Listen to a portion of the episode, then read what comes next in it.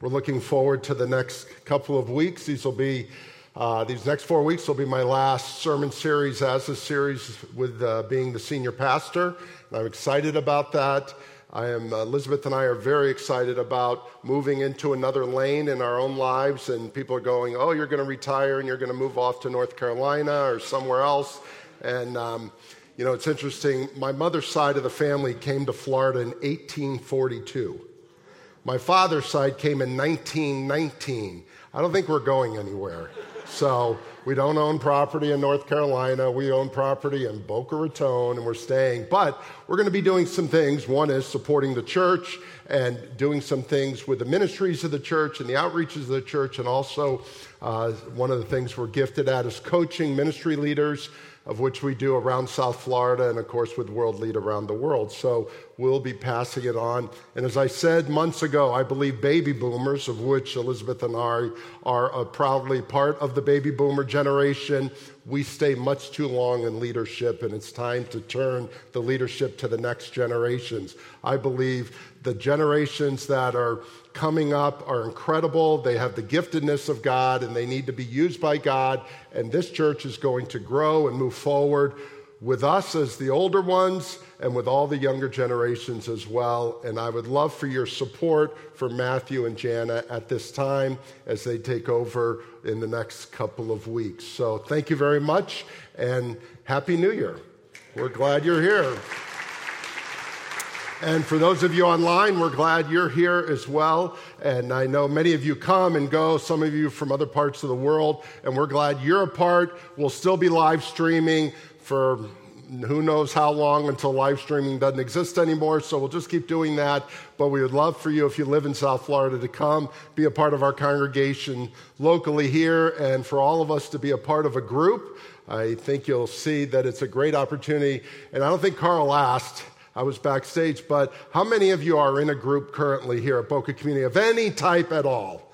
Raise your hand. Now, those of you who aren't, talk to one of these people about groups as well. Don't just talk to us because we love groups and are vested in groups, and we're going to tell you all the reasons. Talk to people who are in groups. It's exciting. And to really see when John and Nancy lost their uh, daughter, three, it was during COVID. It was just a horrendous time to lose someone. It always is, isn't it? But to see this body of believers in a time when many churches were disbanded, coming together and hearing her story and John's story, for me, is just a tremendous thing. So we're excited about that. Well, over the next four weeks, we are going to be in the book of Colossians. And I've titled this a series. Sometimes I title series and sometimes I don't, but this one I've titled and I've called it Broken Signposts. Broken Signposts. I believe there are things uh, that we as followers of Jesus Christ should be doing, and one of them is putting up signposts. And I think they are broken. I think they're not for every single person, but they're opportunities that we have had that we have lost or haven't taken in recent years. And the signposts in this nation for good, for God, for Christ are somewhat missing, broken, hidden behind things, uh, whatever you want to say. And so, over the next few weeks, we're going to talk about that. So, I'm going to introduce this before, as you're finding Colossians, we'll be in Colossians chapter 1 in a few moments. But one of the questions that people ask me all the time, probably among many of the questions I get, and have gotten over the last 20 years as being a pastor here. One of them is this Was this ever a Christian nation? Was this ever a Christian nation? Now, that's not an easy answer, but I'm going to try in 10 minutes to answer it. And I'm going to do it through the revivals of this nation. Now, in this nation, we have had multiple revivals. Sometimes they've been called movements, sometimes they've been called awakenings, sometimes they've been called reformations, sometimes revivals. And there's been five of them nationally in our country over the years. The first one, which would be the sixth one, I'll just start with it very quickly. And I don't have notes on this. If you want to write it down, write it down or listen to this again. The first one, of course, was the Protestant Reformation, which occurred in Europe, which developed the opportunity for the new world, for those who chose it, to have a Christian worldview. So I'm not going to talk, that's not one of the five because it occurred in another continent, another hemisphere. But the first one is this I'm going to go the 1600s, the 1700s, the 1800s, the early 1900s, and then today, okay? So in the 1600s, there was a, a Reformation or awakening called the Puritan Awakening. This is when the people came over on the Mayflower. They were heading to Virginia. They end up in Massachusetts. If you read the documents of our early nation coming, there was a sense of Christ in it. Not everybody was Christian by any means, but there were in the documents, you see the writings and the words of the church, of Christ, of the Bible in those documents. And the reason is because the original people that came here, not every group, certainly not every individual, but overall, there was a sense of the awakening that came with the Puritans from um, England and the Netherlands in particular, but also in Germany and Scotland and the Huguenots in France, and it goes on and on. But there was that sense. And we call them the pilgrims, at least the initial ones in the United States, but they were the Puritans of the old world. And they came. And we think, okay, this is the high point of Christianity, and then it's just gone down like this to today. That is not what has happened. We have been more like the book of Judges in the Bible. Are you familiar with the story in the book of Judges? The people loved God, and then they kind of walked away from God. Then there was chaos, and then they came back to God eh, because of a judge, and then there was a revival. And, you know, if you read Judges, this happened about 12 times in the book of Judges over 400 years. It was this cycle like that. And that's been the cycle here. About every four generations, there's been a cycle not exactly to the day or to the year, but after the Puritan awakening that brought people to the United States, which was not called that, to the New World at that point, it started going downhill. People started not being a part of Christ. There was uh, involvement um, in public uh, debauchery, there was prostitution, there was um, slavery. You just name all the things that were going on. And then in the early 1700s, and this is important, came the Great Awakening. The Great Awakening, 1720s, 30s, 40s. That's John and Charles Wesley. That's Jonathan Edwards. That's uh, George Whitefield and those. And what's interesting was there was an awakening across several countries, but I'm only talking about the United States, of Christ coming back into society through the church. And it was an amazing influence. Now, what's happened after every revival, awakening, or movement, there's been a crisis in our country. It just happens. It's part of the cycle of our country. The crisis that came right after the awakening was the American Revolution. Now, when you read the documents in the American Revolution, what do you read? You read about God, you read about Christ, you read about providence, you read about sovereignty, you read about creator, all these things, right, that come out of the scriptures. That comes out of the Great Awakening.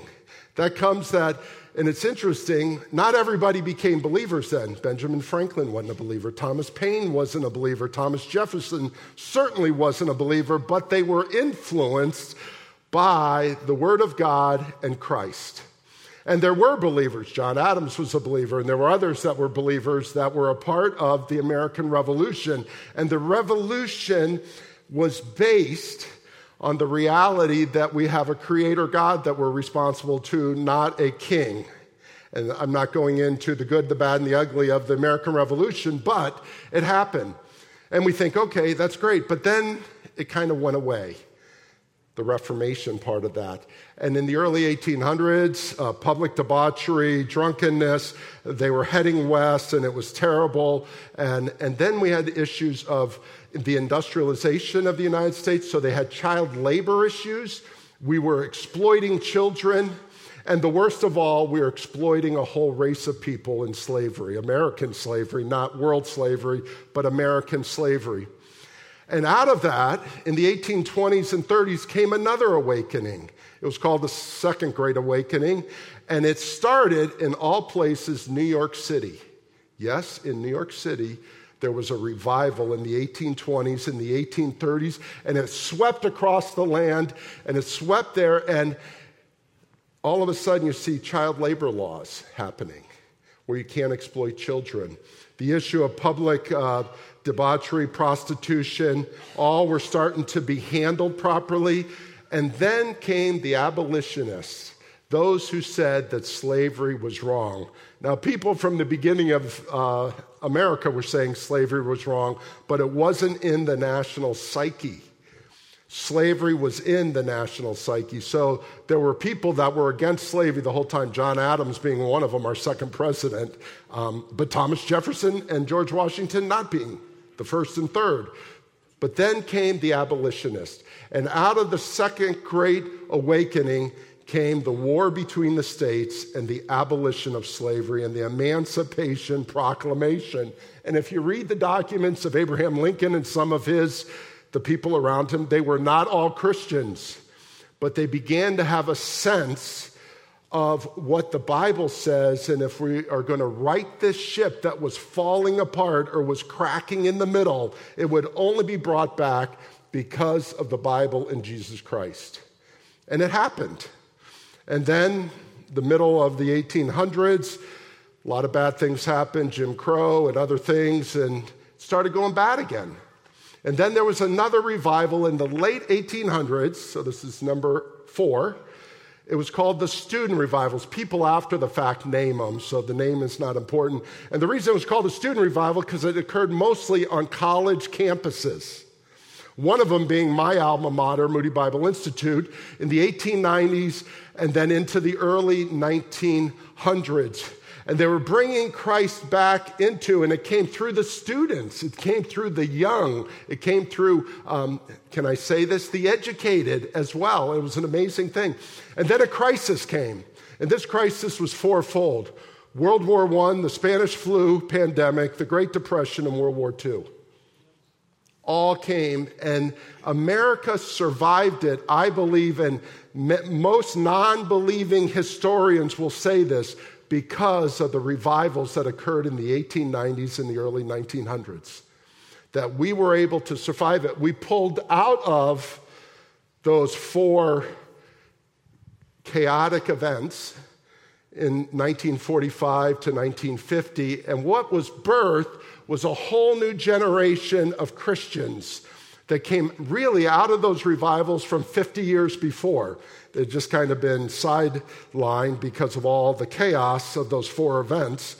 And people like the Billy Graham Association, Youth for Christ, Campus Crusade for Christ, Operation Mobilization, a group we're very interested here, Awana International, all came out of the revivals that occurred 50 years before. And this church is a um, direct descendant of that revival. We are here today. Our church was started in 1950 because of the revivals of the 1890s and the early 1900s.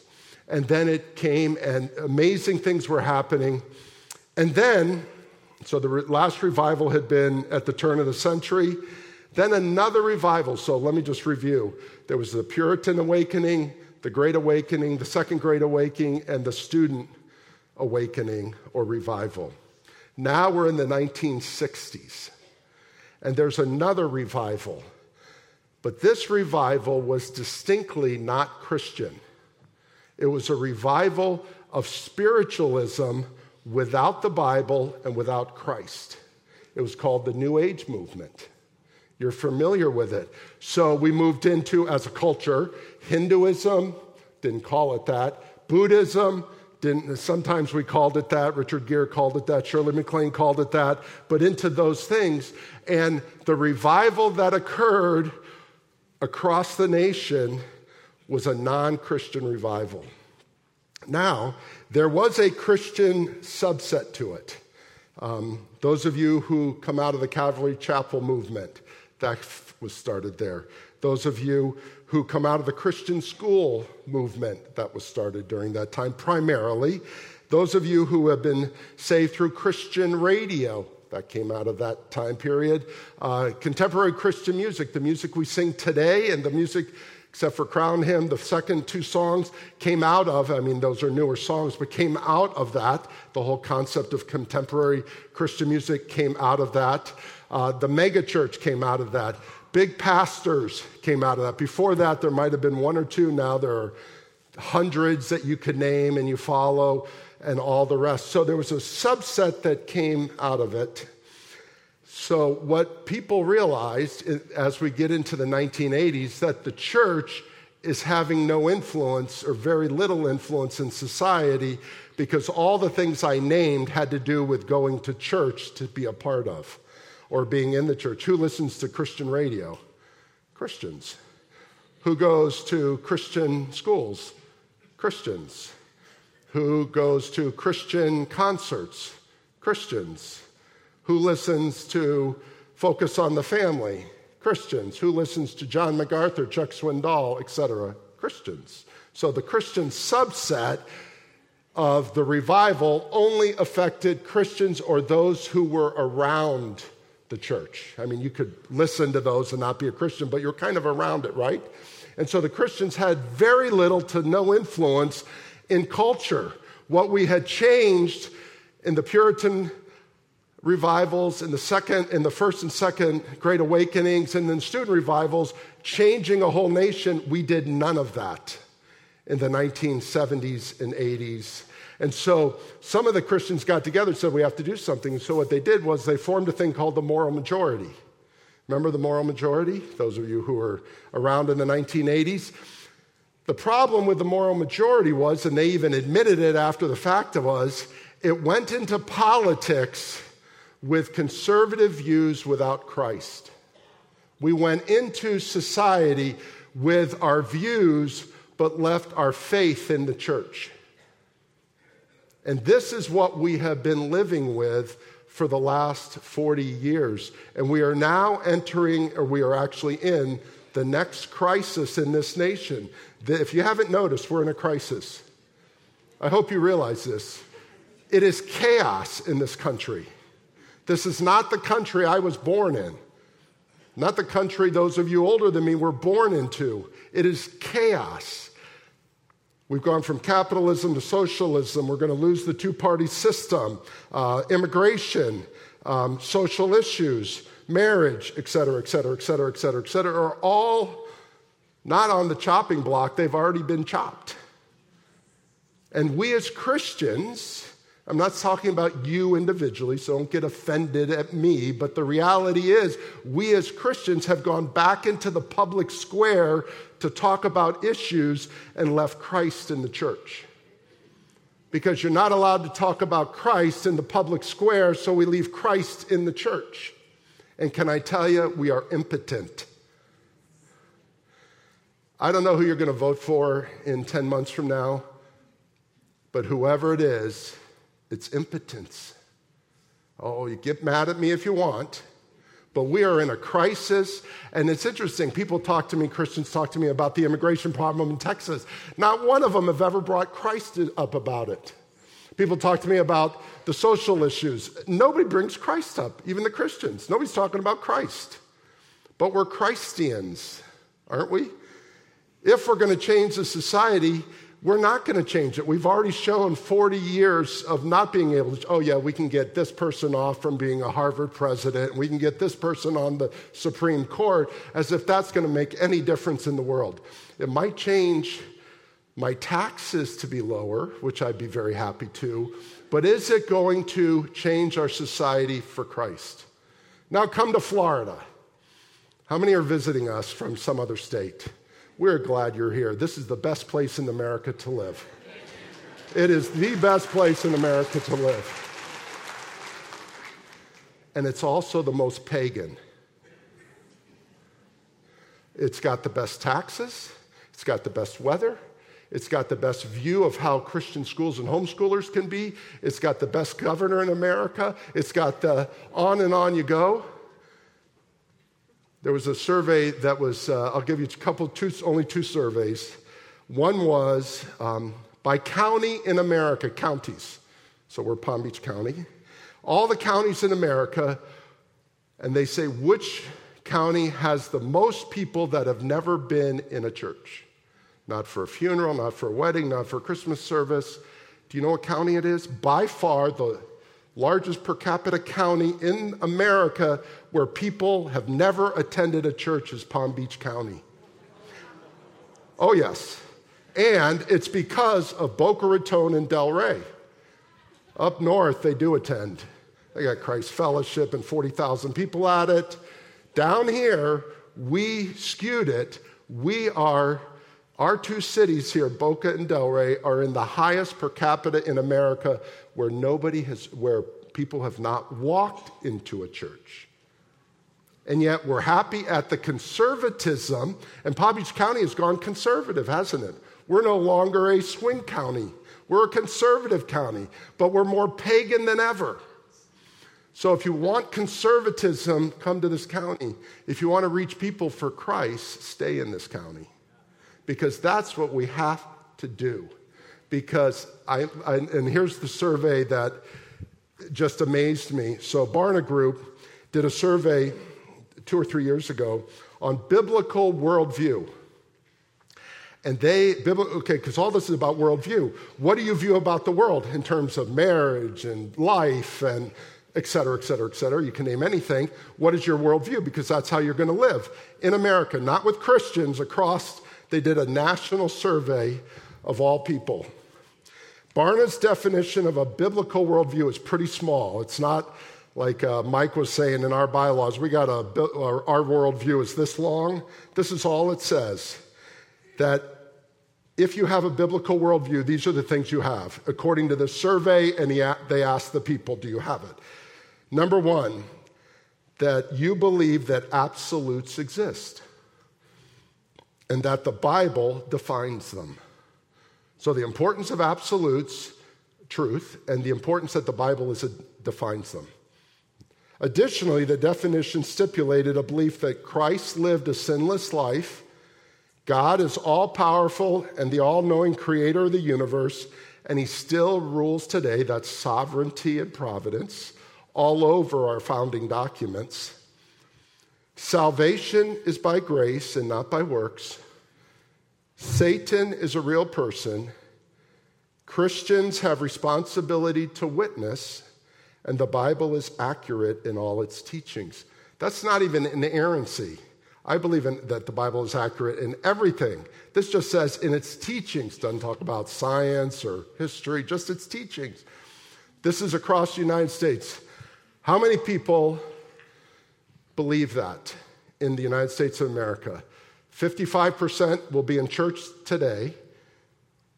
70% claim they're in some form of Christianity today. How many people believe that in this country by percentage? Four. Four. Four. Not 40, not 14. Four. 4% of the nation. The more conservative parties, it moves up towards 10%. And the more liberal parties, it's more like 3. And okay, it's all the same. The conservatives are pagans and they need Jesus. The liberals are pagans and they need Jesus. The moderates are pagans and they need Jesus. We don't need more conservatism in this country. We need more, we need more Jesus in this country. And that's what we need is Jesus.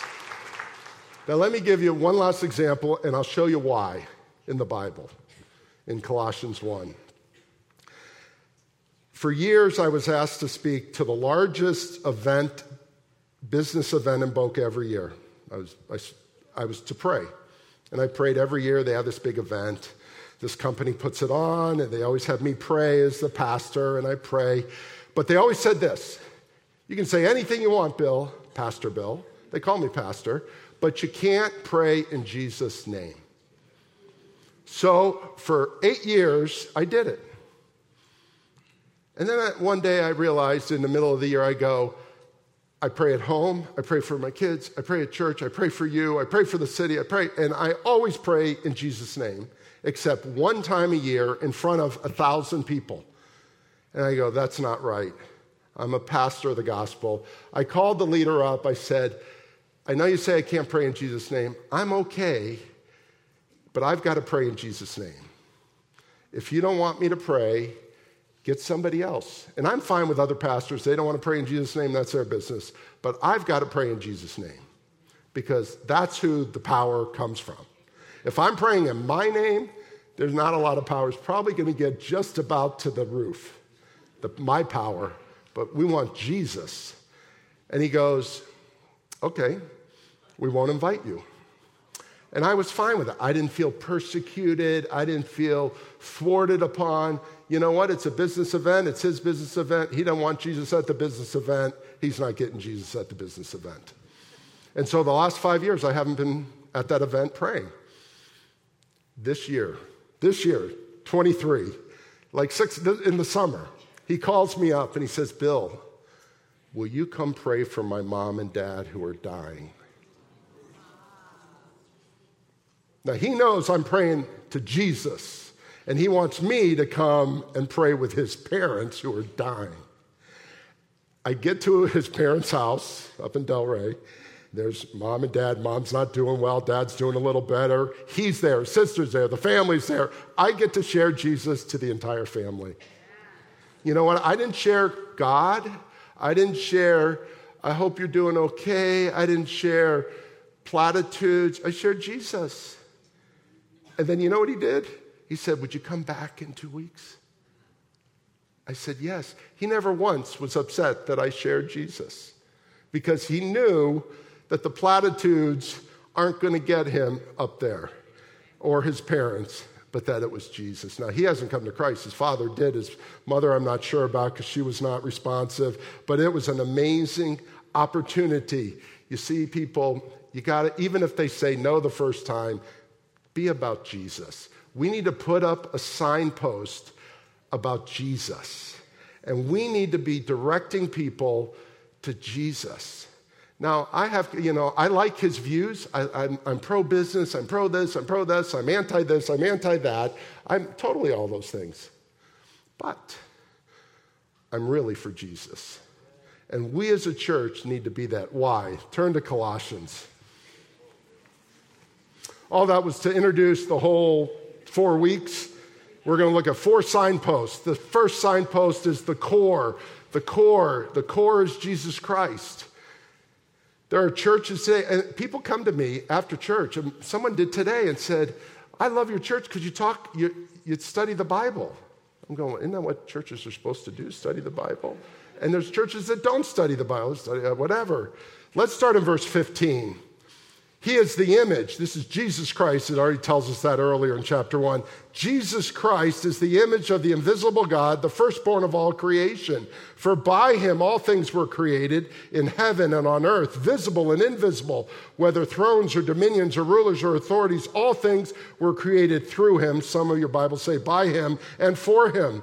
And he is before all things, and in him all things hold together. And he is the head of the church, the body. He is the beginning, the firstborn from the dead, that in everything he might be preeminent. That's pretty inclusive. For in him all the fullness of God was pleased to dwell, and through him to reconcile to himself all things, whether on earth or in heaven, making peace by the blood of his cross. Isn't that what we were singing about a few moments ago?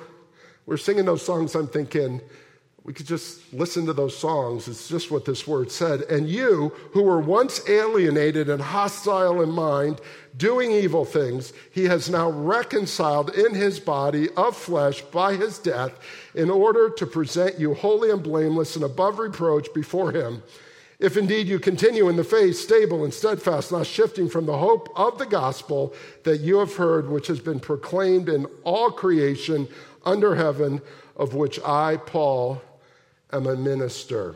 Can I give you five quick thoughts on this? Write them down. Number one, Jesus is more than a moral figure or teacher.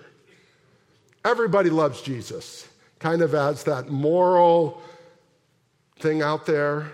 He's good, he's moral. that is not, yes, he is moral, and yes, he is a good teacher. But these four things that come out of this passage are so important. Number two, Jesus is the central figure in the universe. Why is it about Jesus? People go, why do you keep talking about Christ? Why do you talk about Jesus? Because he is the central figure. Look at verse 15. He is the image of the invisible God. Isn't that what we just celebrated at Christmas? The firstborn of all creation. Thomas Aquinas said, He's the firstborn, yet unborn. He's the first cause, uncaused meaning he has been here forever. There's the eternality of Christ. We know God is eternal, but Jesus Christ was not born 2,000 years ago. He was born on earth, but he's existed before the foundation of the earth. Amazing. And then the second thing is this in verse 16 and 17 Jesus is Lord over creation. For by him all things were created in heaven and on earth visible and invisible, whether thrones or dominions or rulers or authorities. That's the angels. I believe that's the demons before they were demons. I believe that was Satan before he was Satan, when he was the prince of the air and one of the great angels in heaven. Christ was there and a part of the creation with God the Father and God the Spirit. All things were created through him and for him. And he is before all things and in him all things hold together. This is the point. You cannot have Christianity without Christ. You cannot have the church without Christ. You can have some community without Christ. You can have friendship without Christ. You can have encouragement without Christ. But you can't have true Christian understanding without Jesus Christ. He is the cornerstone, the Bible says, right? And we have left him out.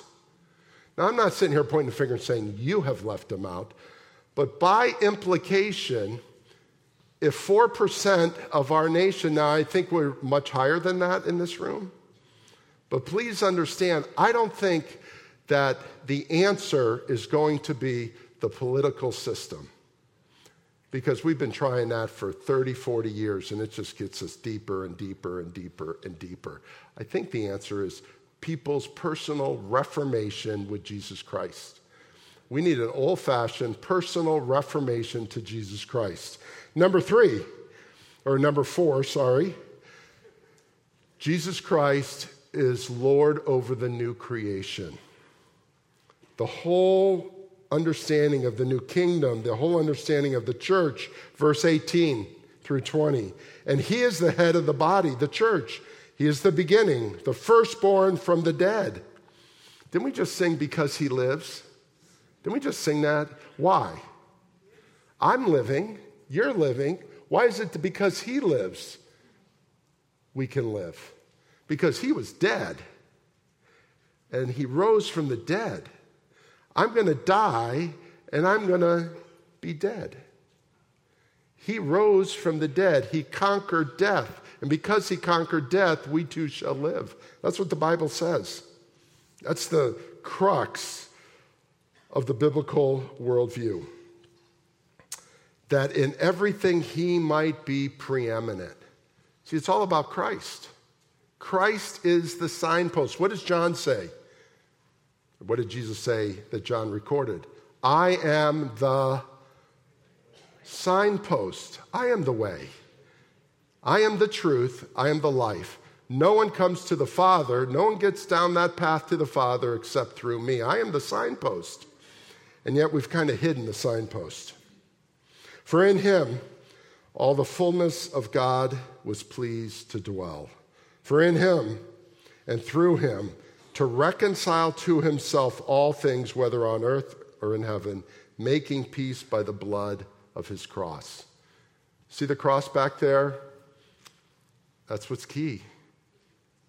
You know, we get a little nervous about the cross because some people have abused the cross and turned it upside down and done stupid things with the cross. But the cross is a representation of what Jesus Christ did. Never be afraid of the cross.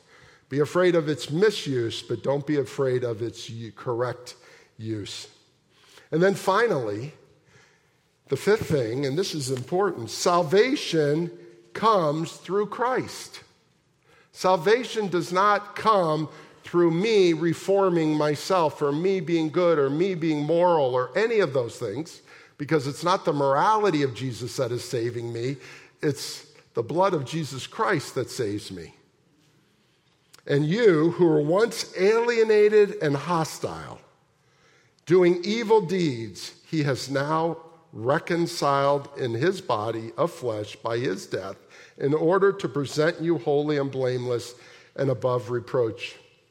Next week, I'll probably go into this, but reconcile means this I was an enemy, and now I'm a friend. I was an enemy of God, and now I'm a friend of God, the Bible says. We won't get into those verses today.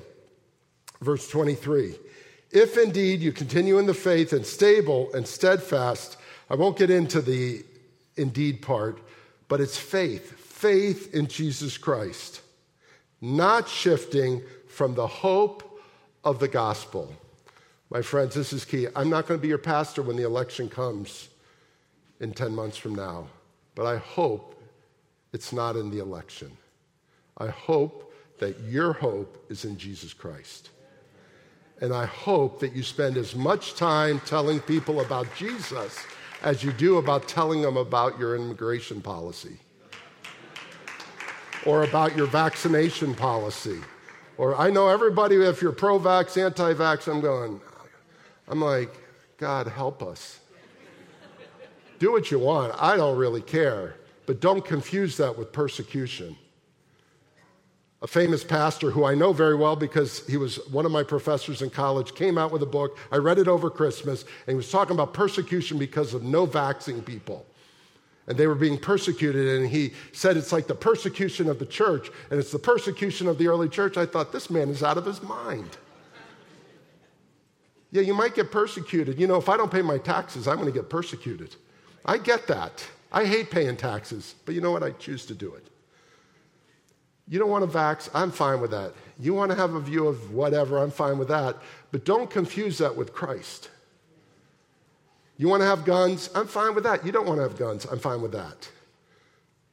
But don't confuse that with Christ. There's something greater here. Now I've made everybody mad at me. we can have the exact people on the Supreme Court, and that is not the answer.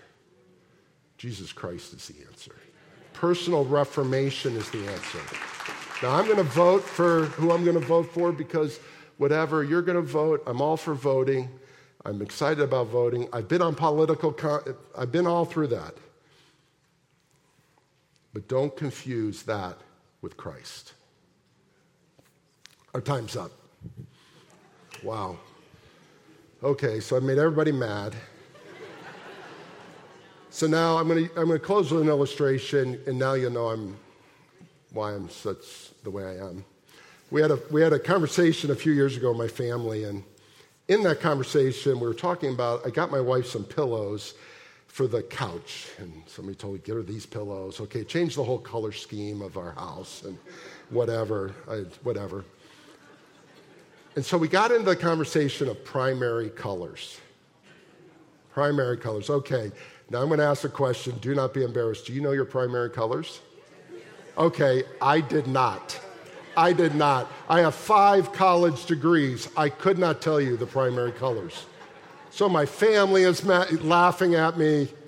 I know it is now because I have a mobile, you know, those things that kind of turn, in my office with the three colors on it.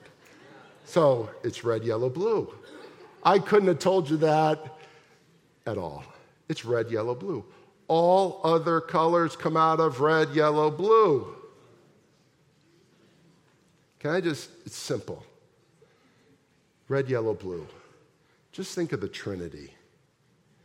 It all comes to the Trinity God the Father, God the Son, Jesus Christ, and God the Spirit working in our lives.